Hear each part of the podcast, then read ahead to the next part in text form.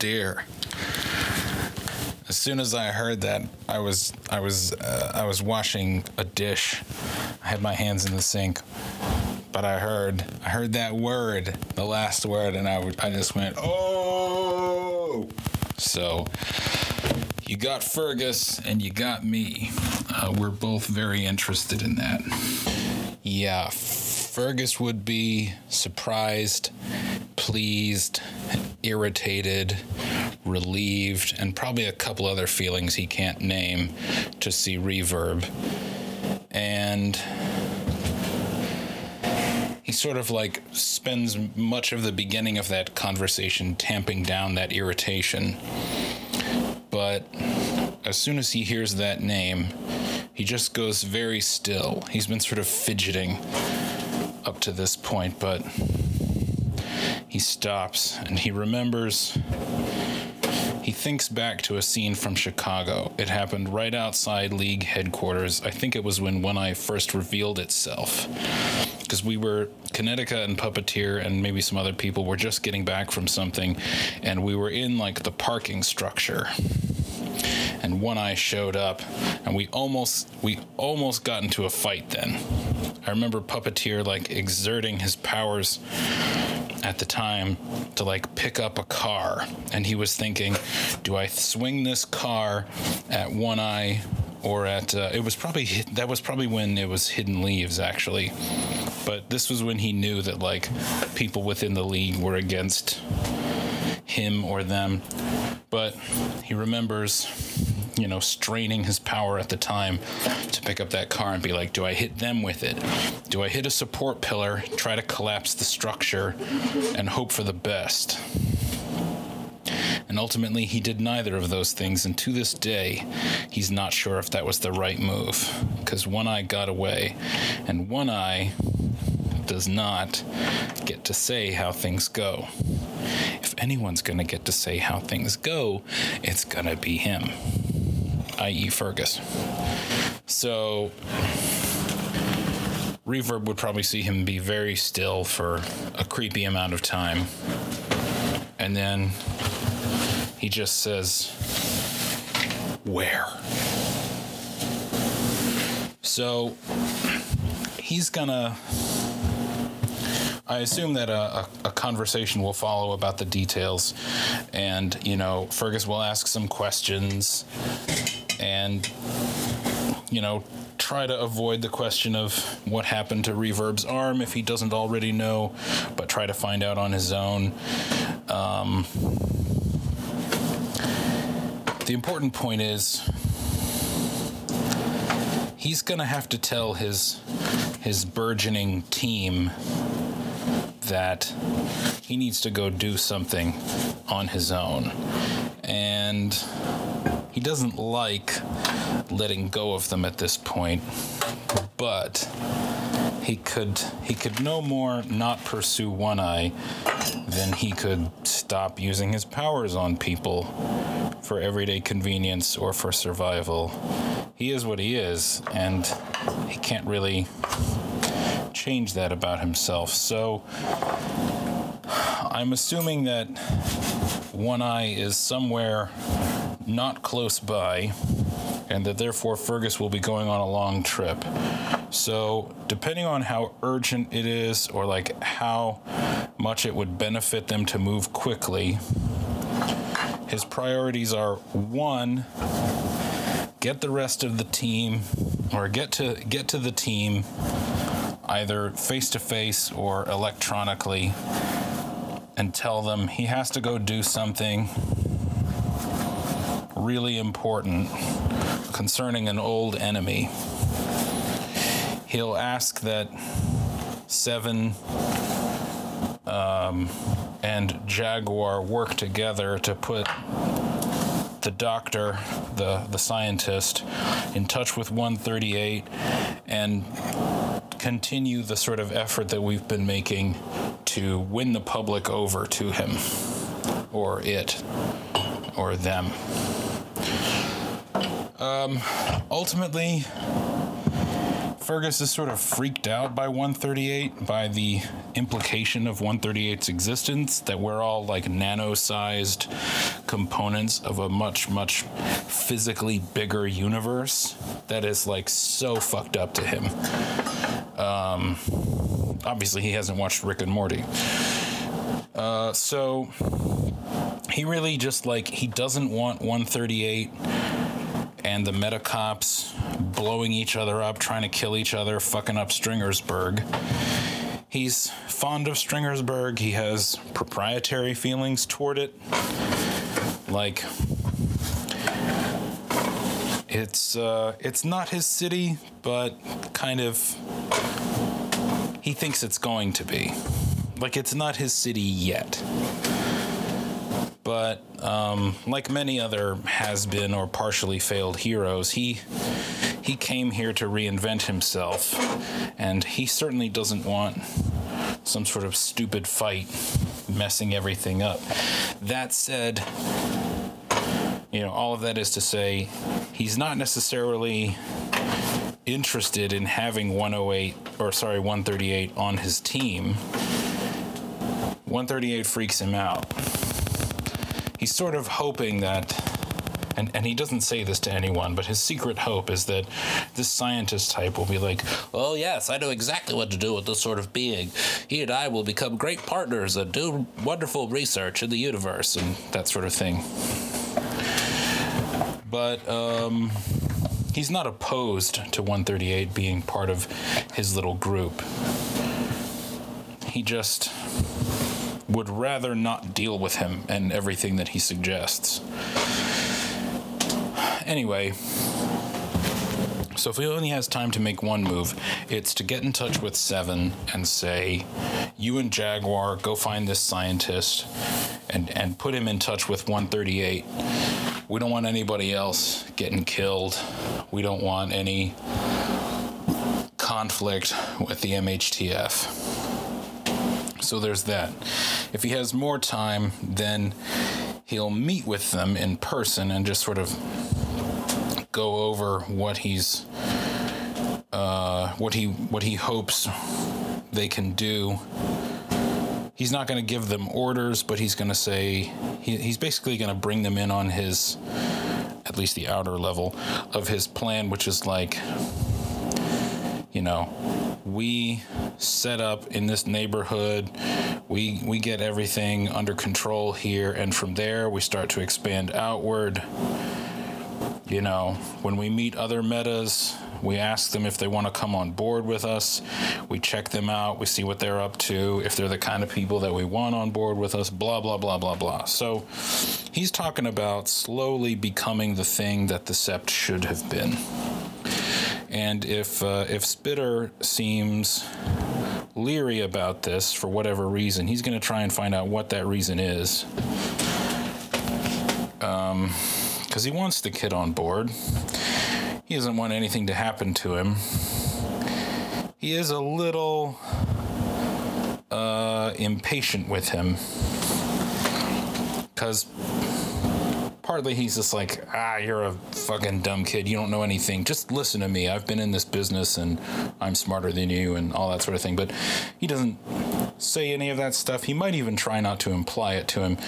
If Spitter shows too much reluctance to go along with this, then he'll say, like, well, you know, here's the thing. You can you can go your own way, but you know, like if you're opposed to what we're trying to do here, you can go your own way, but I'm going to have to ask you to not talk about me to people because if people know about me and us and what we're up to, then we won't be as effective. You know, we're trying to like do something not exactly by stealth, but we're trying to operate under the radar. Um, and then it's just a matter of like finding out more exactly from Reverb where they're going to go and like packing some supplies, and that's it. You give a long pause and answer where, and Reverb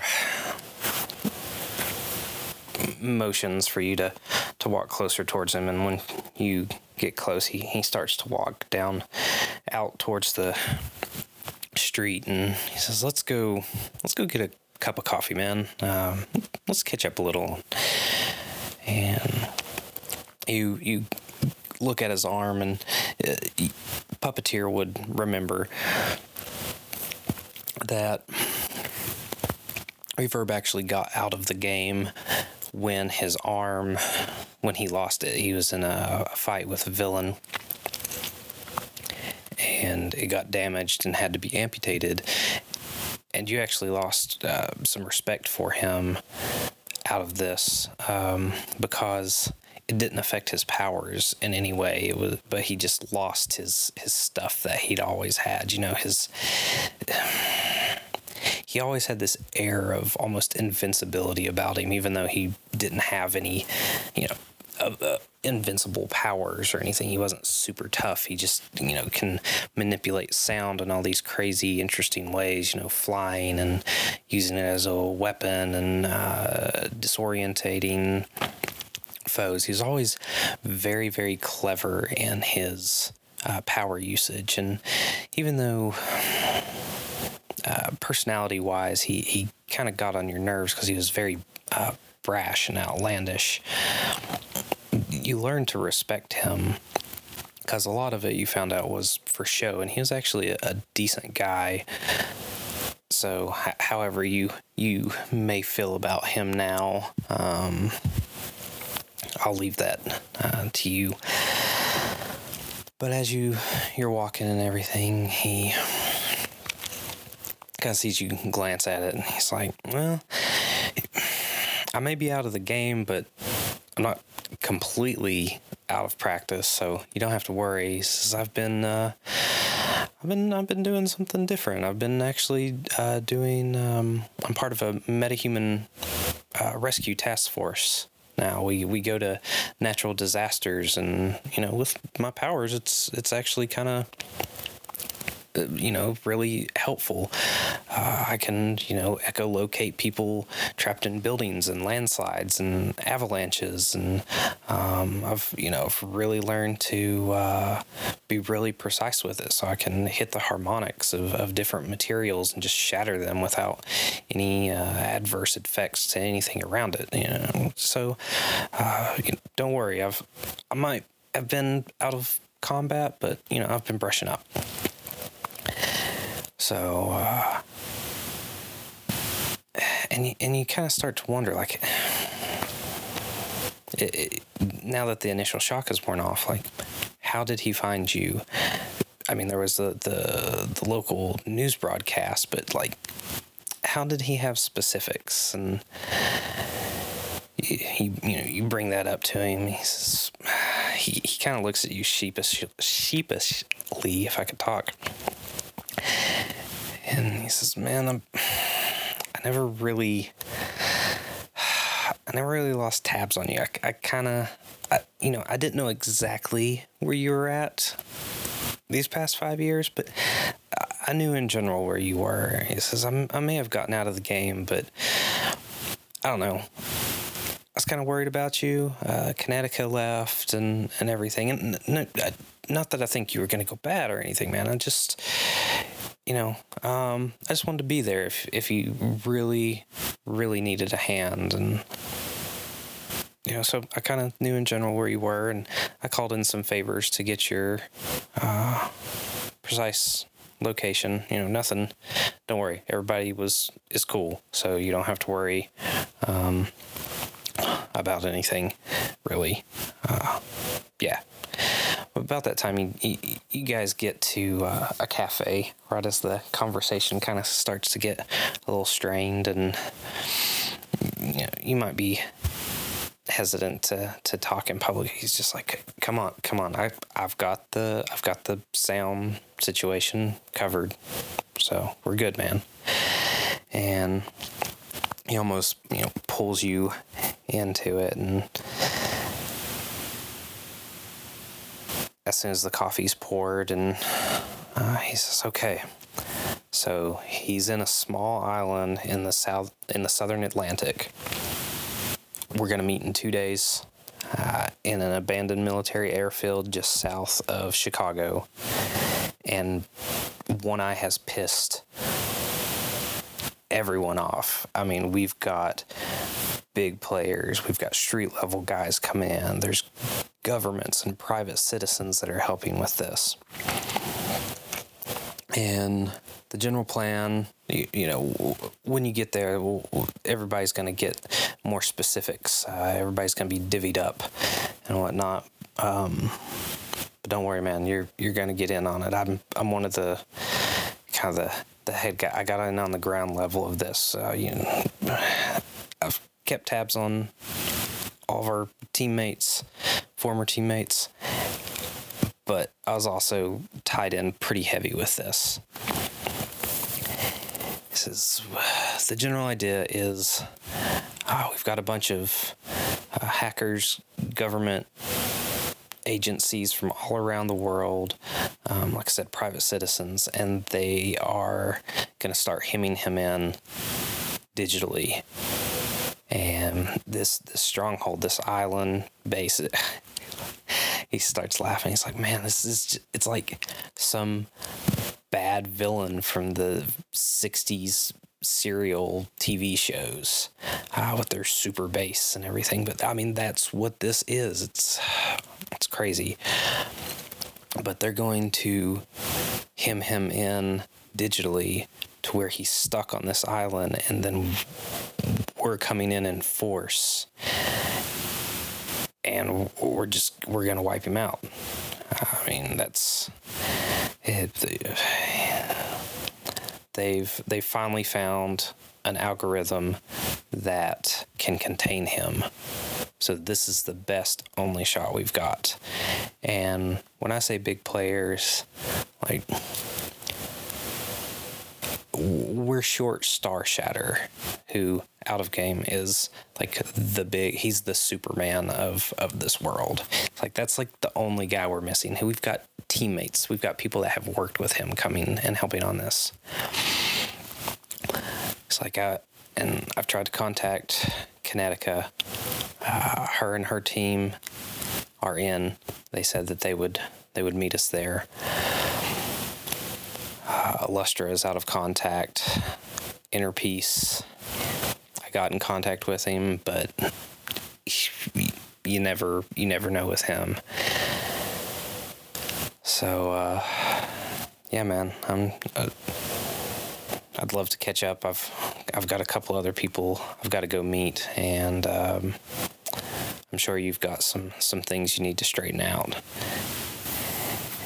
And so he he lays some money down on on table, and he gets up and he stops right by your side, and he kind of he reaches out and squeezes your shoulder, which almost feels awkward, but it almost doesn't.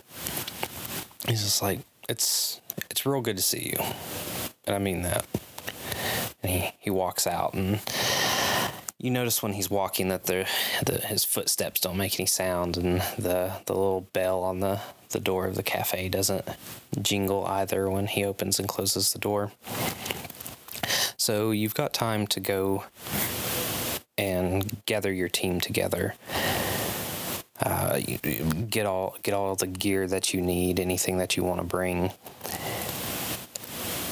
And it's it's late at night. Um, you know you've you've appropriated a, a cell phone as per usual, and um, the only person that had left was Matt Spitter, and he actually shows up after after you do, and he he looks uh, he looks pretty bleary eyed and Jaguar is he's drinking a big old mug of coffee and he's you know he his eyes are half lidded and you can tell just he's he hasn't gotten any any sleep. Maybe he got a couple hours before or after you left. Um, but you kind of you you lay out you you know you tell your group that you just have to go take care of something. And Jaguar doesn't look terribly happy, neither does Spitter, but Seven kind of looks at you and, and nods, and in their their dual voice they say, "We all have things in our lives that we have to manage and take care of, and seems like this is something that's weighing on you a lot. So just hurry back when you can. you know, they, they seven doesn't ask any questions. You know, Spitter is kind of like, man, what's what's still what's going on? Who, why, why do you gotta leave? What's this? We can come, we can help, and you know, you uh, verbal uh, kung fu him. Uh, he, you know, he's more confused than than anything, but he he stops asking questions but you assign Seven and Jaguar to go get in contact with the scientist to, to help 138. And, you know, you stress real hard that you don't want any conflict with the MHTF. And you also lay out your plan for gaining control of the neighborhood and expanding and adding members after they've been screened and, and, and vetted, for lack of a better term.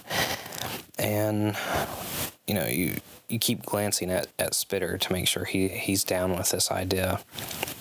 Because you know Seven pretty well, and you know Jaguar well enough that he follows orders as long as he as long as he gets to fulfill his need for violence periodically, he seems to be uh, down for you know whatever instructions he's given, and um, even though he is a, a meathead, he you know he's not completely unintelligent. Um, he knows for the most part when to act and when to not. Although his instincts get the better of him sometimes, his his instincts to fight.